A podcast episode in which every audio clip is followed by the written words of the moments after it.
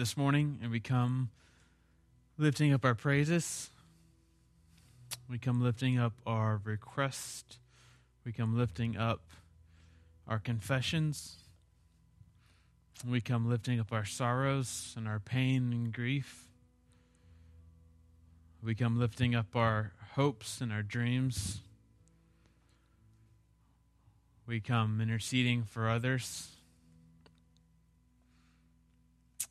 And we come with an expectation that not only do you, you hear our prayers, not only do you receive them like a good father who receives a request from his child, but with an expectation to meet you here this morning, with an expectation to hear from you.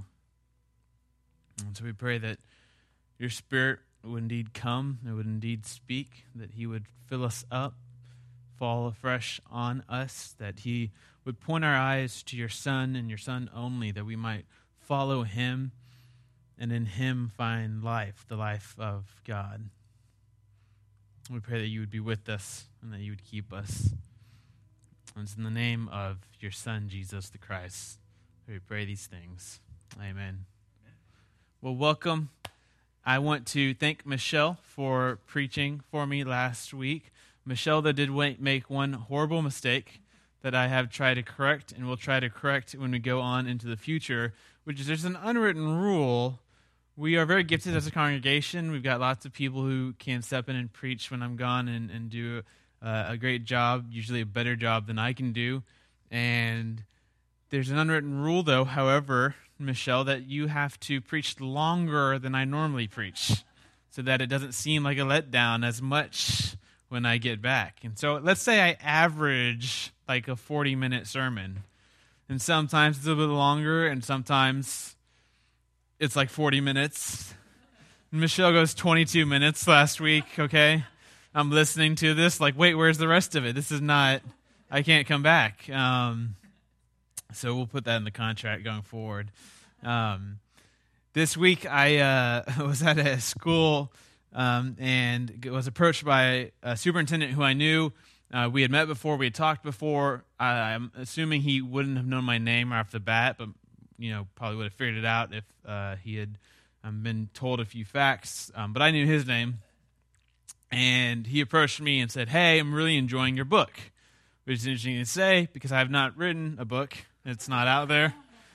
I'm glad he enjoyed it, um, and I assume, though, because I had met this man and we had talked before, um, and uh, during our conversation before, we talked about the fact that I'm writing a book. So I assumed he misspoke and didn't want to correct his first statement to me in a conversation and make it kind of awkward, right? So I just kind of went along with it. And I was like, oh, okay, yeah, thank you for that. I'm glad. And we talk and we talk. And about four or five minutes later, well into the conversation, he asked me about this TV show I'm producing. At which case, I realize I am not who he thinks that I am. Coming to find out, he thinks I am a much more famous Christian celebrity. Um, guy named Jeremiah Johnston, who a colleague of mine at Houston Baptist University, and by much more famous Christian celebrity, I mean famous Christian celebrity, um, someone with a name and reputation. Um, but for that moment, right, I had that that sense of I was somebody. and somebody who was somebody, right? The superintendent, lots of power, everyone knows his name. He knew me. And I think we all have this desire to not only know people, but to be known by people. And there's that special, almost prideful sense when we're known by people that other people know right? When we when we have this kind of status affirming relationship with somebody else. Well, as we read in the Sermon on the Mount and continue going through the Sermon on the Mount this morning, we're going to see Jesus talk about this concept of knowing and being known. So if you have your Bible, open up with me to Matthew chapter 7. Matthew chapter 7 is where we will be. This is, I believe, part 20 of our sermon series on the Sermon on the Mount, which is Matthew 5 through 7. It is the King's Speech, one of Jesus' most famous sermons on what it means to follow him, what it means to be a disciple. And this is our second to last sermon for this series, which is kind of sad as we come to wrap it up. Uh, so we'll read together this morning. We'll see that Jesus makes it clear that this desire we have to, to know others and be known by others, um, that there's actually nothing more important than to know Jesus and to be known by Jesus, as we read in Matthew 7, verse 15. Jesus says this Beware of false prophets who come to you in sheep's clothing, but inwardly are ravenous wolves. You will recognize them by their fruits. Are grapes gathered from thorn bushes or figs from thistles? So every healthy tree bears good fruit, but the diseased tree bears bad fruit. A healthy tree cannot bear bad fruit, nor can a diseased tree bear good fruit. Every tree that does not bear good fruit is cut down and thrown into the fire. Thus you will recognize them by their fruits. He continues Not everyone who says to me, Lord, Lord, will enter the kingdom of heaven, but the one who does the will of my Father who is in heaven. On that day, many will say to me, Lord, Lord, did we not prophesy in your name, and cast out demons in your name, and do mighty works in your name? And I'll declare to them, I never knew you. Depart from me, you workers of lawlessness. Now, this is a tough passage. We've talked about this as we wrap up the Sermon on the Mount. Jesus has given us a lot of commands about how to live our life. Some of them have been tougher than others. He's given us some encouragement about not being anxious and trusting the Father. He's taught us how to do certain things, how to pray. And as he gets to the end of the Sermon on the Mount, he ends with three warnings. Three warnings about what might happen in terms of our response to his speech, to his sermon, to his invitation to follow him. This is the second of those three warnings. They all have a metaphor. Here, the metaphors of a tree bearing fruit, good fruit or bad fruit. If you remember, two weeks ago, the first warning of these three was a gate and a way. Jesus says, Enter through the narrow gate. Few will go through it, and the path will be hard, but its end is life. Whereas he says, Don't go through the broad gate, the wide gate, where most people will go, where the path is very easy, but where the end is destruction. Here now we get our second of these three warnings. It's a challenging and honestly kind of a scary passage. It's also the longest and most complicated of the three warnings. So when we see our very last warning next week, we'll see it's a much simpler kind of parable um, that's a little easier to dissect. Um, the main point, it seems, here from this passage is that we need to be careful about who we listen to. He says, Beware of false prophets.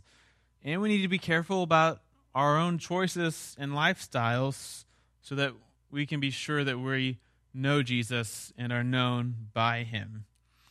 It seems here that Jesus is suggesting that it's easy to be deceived. Beware of false prophets because they can lead you astray. And it seems Jesus is suggesting it's easy for us to deceive ourselves. Beware of the choices you're making because you might deceive yourself. I mean, the, the people at the end here, in verses 21 through 23, which is just a scary passage to me. I don't, I don't know another adjective for it. They seem, they seem surprised when Jesus says, I don't know you. And, and they have a resume. I mean, this is perhaps the scary part about it. Lord, we prophesied in your name. We cast out demons in your name. We did mighty works in your name. I'm like, I don't really even match up to that. And Jesus is going, Get away from me. I don't know you. That's a pretty like heavy spiritual resume. And most of us are like, I went to church. Um, you know, I tithed. I was a good person. There's that one time I invited someone to Easter. These people on this last day of judgment come to Jesus with this big resume, but they've been they've been deceived. And so let's look at it in both parts. Um, people who deceive us, false prophets, and then perhaps the ability to deceive ourselves. We start here with Jesus' warning. He says, Beware of false prophets. They come to you in sheep's clothing, but inwardly they're ravenous wolves. He says, Beware of people who are going to deceive you or mislead you. Um, it's often not easy to tell who they are, um, it's often uh, a disguise put on by them. Uh, and so he says, Look instead at their lifestyle, look instead at their character. Now, there's a lot of um, places in the Bible where false prophets and false teachers are talked about. This is a big theme in the Old Testament. Jesus is drawing on a lot of warnings that we find in the Old Testament about false prophets and false teachers. These are people who claimed to talk for God, but were not actually talking for God. They were talking for self gain or for some other political or personal, uh, financial perhaps reason. Usually, these false prophets were people who were tickling the ears of the people. That's typically the sign of a false prophet in the Old Testament. It's the person telling the people of God what they want to hear rather than what God wants them to hear. We've said before, and we'll say again if God's opinions always match your opinions, then maybe it's not God you worship, but yourself, right? Maybe every now and then your opinion, your view, your side of an issue should be challenged by what you find in the scriptures and not just simply very basically kind of reaffirmed. I will say this as well, which I think is an insightful point. Um, there's a way that you can tickle people's ears not just by saying nice things to them. So in the Old Testament, you have prophets, real prophets sent by God, who say, don't listen to these false prophets who would come to the congregations and say, Peace, peace, when instead destruction was coming because of their disobedience. But the people didn't want to hear that they had been disobedient. They didn't want to hear that they needed to live differently. They certainly didn't want to hear that they were going to be destroyed, and so they chose to listen to the, the, the nice preachers. They chose to listen to the, the, the easier preachers. That's one way you can tickle people's ears and in the Old Testament be a false teacher. There's another way, it's more subtle, I believe, but it, it's a, to convict people of the right things and only the certain right things. So there's the way in which a tribe or a group of people all agree that a certain group of things are bad and wrong. And as long as we stick to pointing those things out, our ears are being tickled. We can be convicted, but it just has to be about the same sort of subtly not written down rules about what we're allowed to be convicted about and not be convicted about.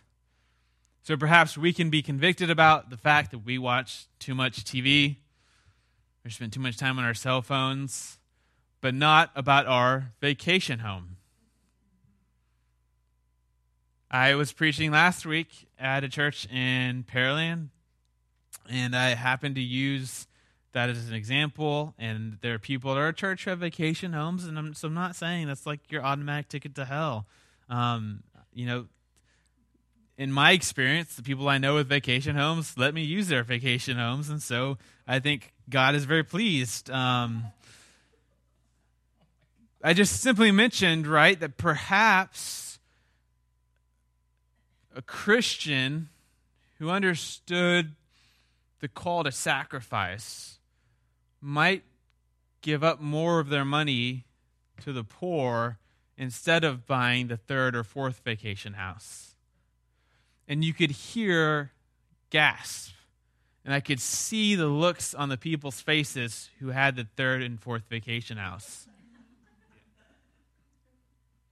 And they were not happy.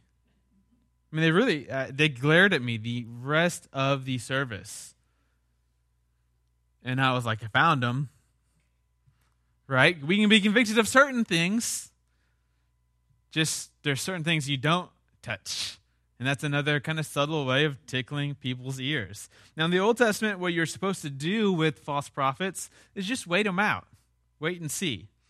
So if the prophet says, Peace, peace, y'all are doing everything fine, God's judgment is not coming upon you. And then there's another guy saying, Hey, y'all really are doing things wrong. You're not loving each other. You're not showing mercy. You're not welcoming the refugees and the aliens since you were once refugees and aliens, and God's judgment is coming upon you. Eventually, something happens, and we see who's right or who's wrong. And often it was the prophets you said, Y'all need to repent and follow God's commandments. And so once a prophet was wrong, it was proven that they were a false prophet. It's interesting.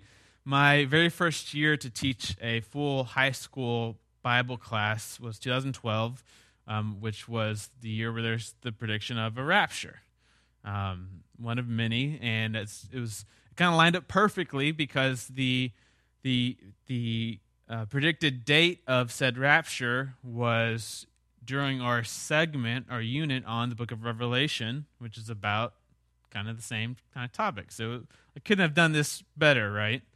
Cosmically. I mean, I, the whole calendar yearly, this was the best lesson plan.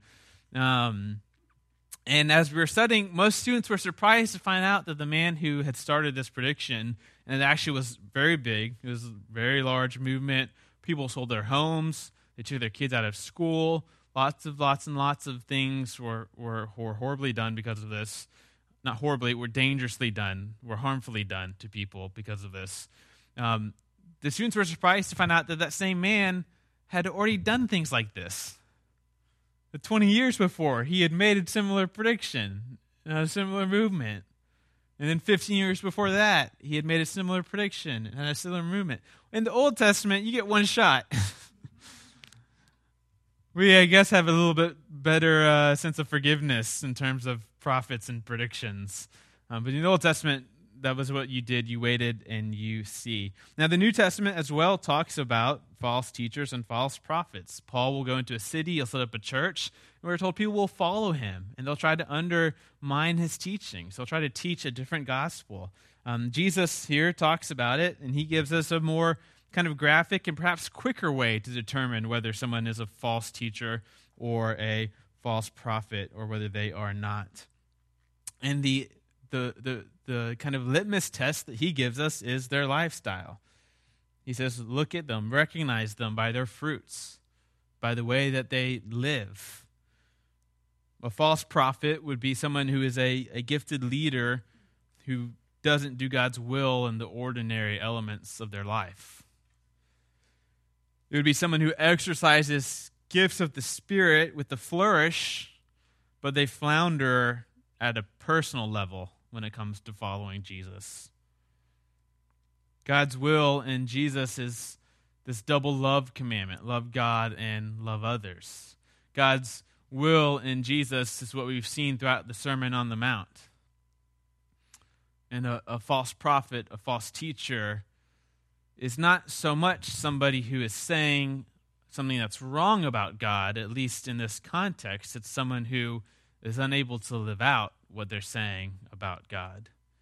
Which, interestingly enough, um, we have the sexual harassment, if you follow the, the news cycle, um, revelations that keep coming out about different celebrities and, and different politicians and, and, and people like that. And the question inevitably comes up, right? Can you separate the art from the person? Um, so, can you appreciate somebody's comedy if you find out later that they were serial rapist, right? I mean, are those two separate things, or is it no longer funny anymore um, just because you know that that's what they were doing at the time? The early Christians were pretty clear that if you weren't following a Christian lifestyle, like if you if you didn't know Jesus personally, it was very difficult for you to know or communicate the truth about Jesus in terms of ideas and doctrine. The two went together. But unfortunately, we have false prophets still today, I think, that get up and, and they can flourish on stage and with lights and they can raise money, and yet they have a hard time following these commandments in, in, in real life. Um, one, one way of uh, translating this passage is this. Be wary of false preachers who smile a lot, dripping with practiced sincerity chances are that they're out to rip you off some way or another. Don't be impressed with charisma. Instead, look for character. Who preachers are is the main thing, not what they say. A genuine leader will never exploit your emotions or your pocketbook. These diseased trees and their bad apples will one day be chopped down and burned. I think this is an interesting way of getting at what Jesus is trying to say here. Again, I don't think Jesus is particularly talking about we, what we would talk about as heresy, false teachings, wrong ideas. Um, you cannot be a religious leader and speak about God uh, in the age of social media without being called a false teacher and a false prophet multiple, multiple times. So, right here, okay, just so that all of you know, I've had people say that I'm a false teacher and a false prophet more times than I can count. If I can't even ask questions on Facebook, like neutral questions on Facebook without getting people telling me that I'm a false teacher, okay? What's interesting is in the scriptures, we're never told to witch hunt false teachers. What does Jesus say here? You just beware. Notice them. Be discerning about it. Don't get out the tar and the feathers. Don't light the fire. Be, be discerning about who is the false teacher or not. What I've found is what most people, when, when they knee jerk react against somebody asking a question or somebody introducing a new idea, is their knee jerk reaction is, and, and why they might use words like heresy or heretic or false prophet, is, is simply because it's something that they were not taught in their tribe, in their community. It was not part of their Sunday school upbringing. It was not in their family. It was not, it was not language that they're used to. Part of my education as I got into grad school and part of what I teach at the university is the diversity of the church global. And it's hard to be exposed to how diverse the thinking of the church has been across the centuries and how diverse the church is even today and still have a narrow minded approach to know only what I think and what I have heard is the truth. There's, there's some humbleness, I think, here. I don't think Jesus is necessarily saying hunt out all the heresy preachers. I think he's just saying, no, use discernment. Beware that they're out there and they're misleading you. And so, in a community, you should discern amongst yourself whether things are true or not true. You should look for leaders who have character and follow Jesus on their in their personal life on a personal level you don't actually really need to worry too much about false prophets because you have the true prophet right here giving you the way to life, right? And we have the scriptures. Um, but it takes discernment among a community together um, to, to be able to do this. Um, so we have patience um, and can have patience with these false teachers. Um, they will be revealed eventually that both the analogy and the next passage, I think, point towards that. So you might have a tree that grows, but you might not know what type of fruit will come out of that tree for a while. I've known celebrities that rise up in the Christian world, preachers, and from the beginning I've said something's off. I don't think what they're saying is quite true. I don't like the way they say it. I don't like the kind of people that they produce who, who follow them and listen to them. And then, in my experience, within about a decade, a scandal emerges. And they're fired. They were stealing money from the church, or they had an affair, or they had an ego and thought they were God and were bullying everybody around them. It might not be obvious right away, they might have a good disguise. But there's this eventualness to the revelation that they're a false prophet. And it might even last all the way to the final judgment. At the, on this last day that Jesus is talking about. Um, there's a parable later on in Matthew, uh, Matthew 13, where Jesus talks about uh, Christians and non Christians growing up together, but both being um, talked about as followers of Jesus, and you know, trying to separate and see who's a real follower, who's not a real follower. And he, he talks about wheat and weeds growing up. And historically, there's this point at time during the Reformation where you got the Catholics, you got the Protestant reformers, and then you got a more radical group of reformers called the Anabaptists. And at one point, the only thing that the Catholics and Protestants could agree upon is that the Anabaptists should die. They, they all hated the Anabaptist. And they used scriptures like this parable to justify their kind of witch hunt of this heresy. So they'd say, Anabaptists, y'all are so upturning things and so misreading scripture, which, by the way, we were patient. And today, most Christians would say they actually had it right.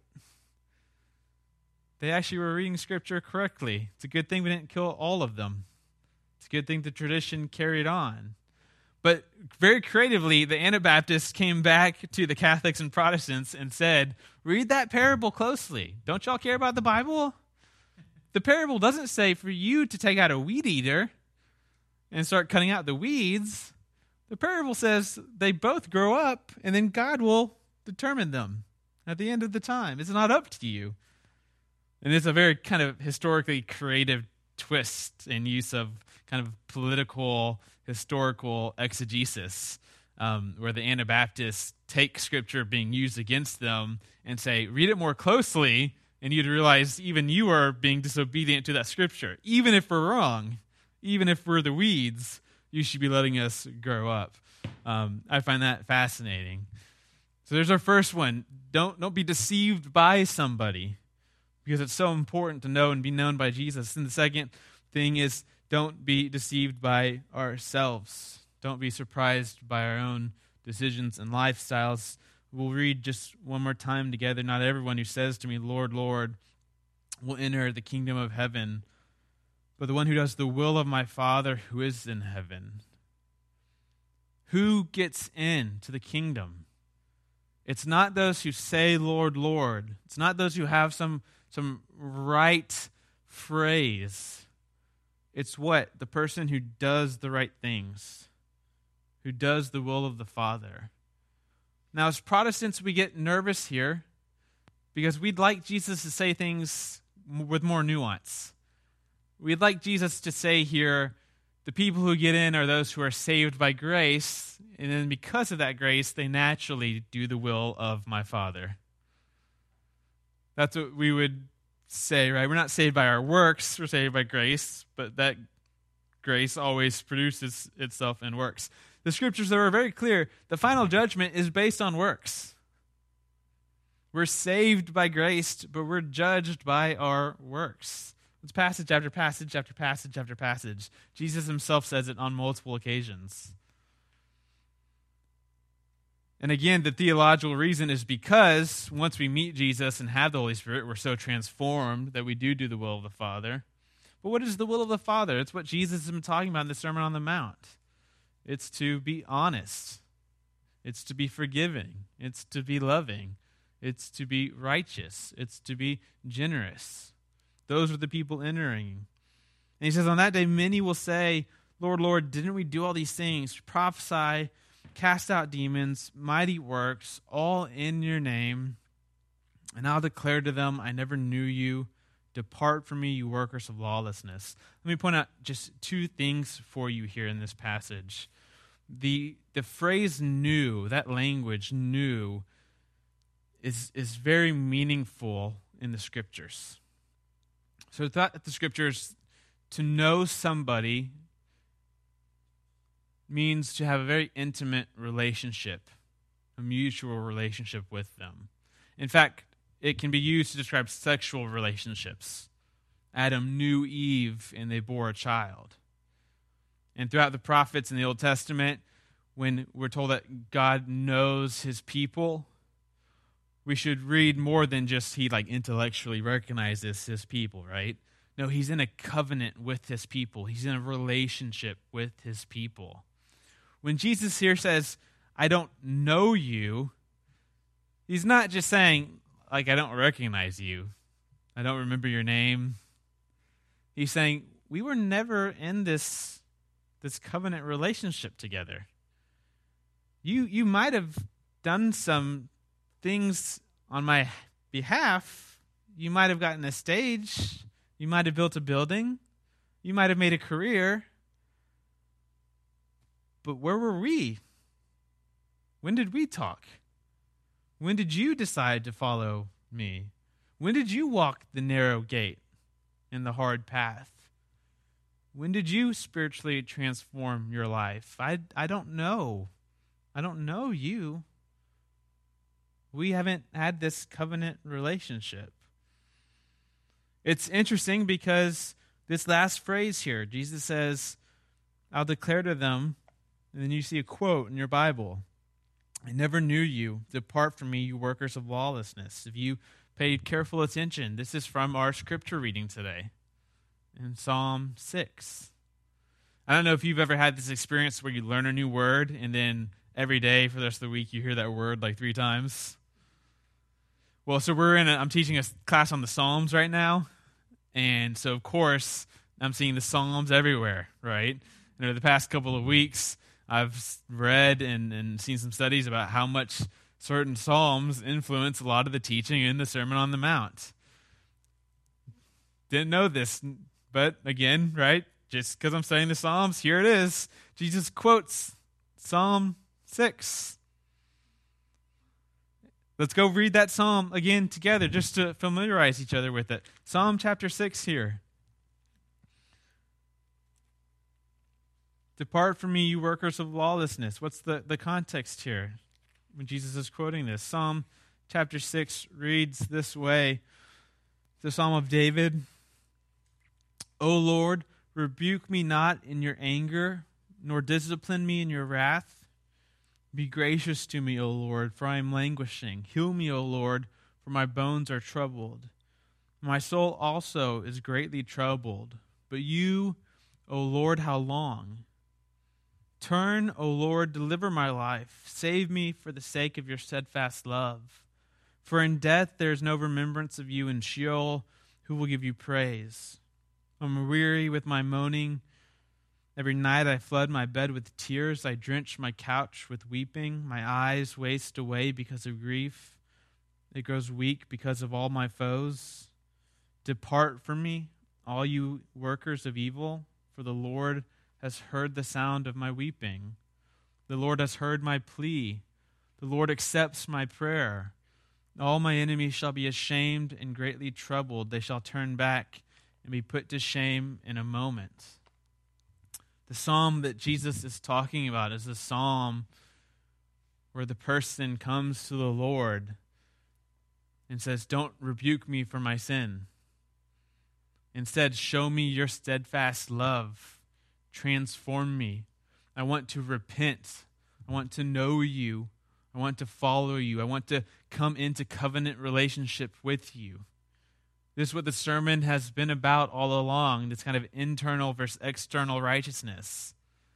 Not just coming to church, practicing spiritual disciplines throughout the week. Not just not murdering people, but rooting out anger inside of us. Not just not not just swearing, right? But but being so honest that we don't even have to swear. Not just loving the people who are nice to us, also loving our enemies. Praying not for applause, but praying just for the Father. Being so generous that even the rest of our body doesn't even know how generous we're being because we're not doing it for applause. This is what Jesus is referring to when he says, The will of my Father. And those who, who don't do that, he says, I never knew you. We were never in this covenant relationship. At the judgment, I don't think Jesus is going to ask us about our gifts. I don't think Jesus is going to ask me about what he thinks my best sermon ever was. I don't think that's I don't think he's going to say, "Give me a resume." Let's let's see this here. What was your best intro? What was your best joke? I don't think I don't think Jesus is going to say how provocative were you on social media. I don't think Jesus is going to say when the book is eventually out, right? How great was that writing? I think Jesus is going to say, Hey, when I was naked, did you clothe me? And when I was hungry, did you feed me? Because if you did, I recognize you. But if you walked by me, I don't I don't I don't recognize you. We never had that conversation. We never had that relationship. I don't think Jesus is going to ask us about our our flashy flourished gifts. I think he's going to ask if we've ever held a person mourning and simply cried with them. I think he's going to ask us if we ever held the hands of people as they endure pain and sit through treatments of chemo. I think he's going to ask us if we did use the gifts that we've been given, but for those who needed them the most, and not for our own applause and praise and ego and pride.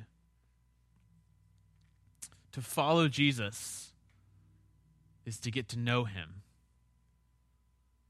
And as we follow Jesus, we find that we become known by him. And that that's where life is. And there's nothing more important than to know and to be known by Jesus. Will you pray with me?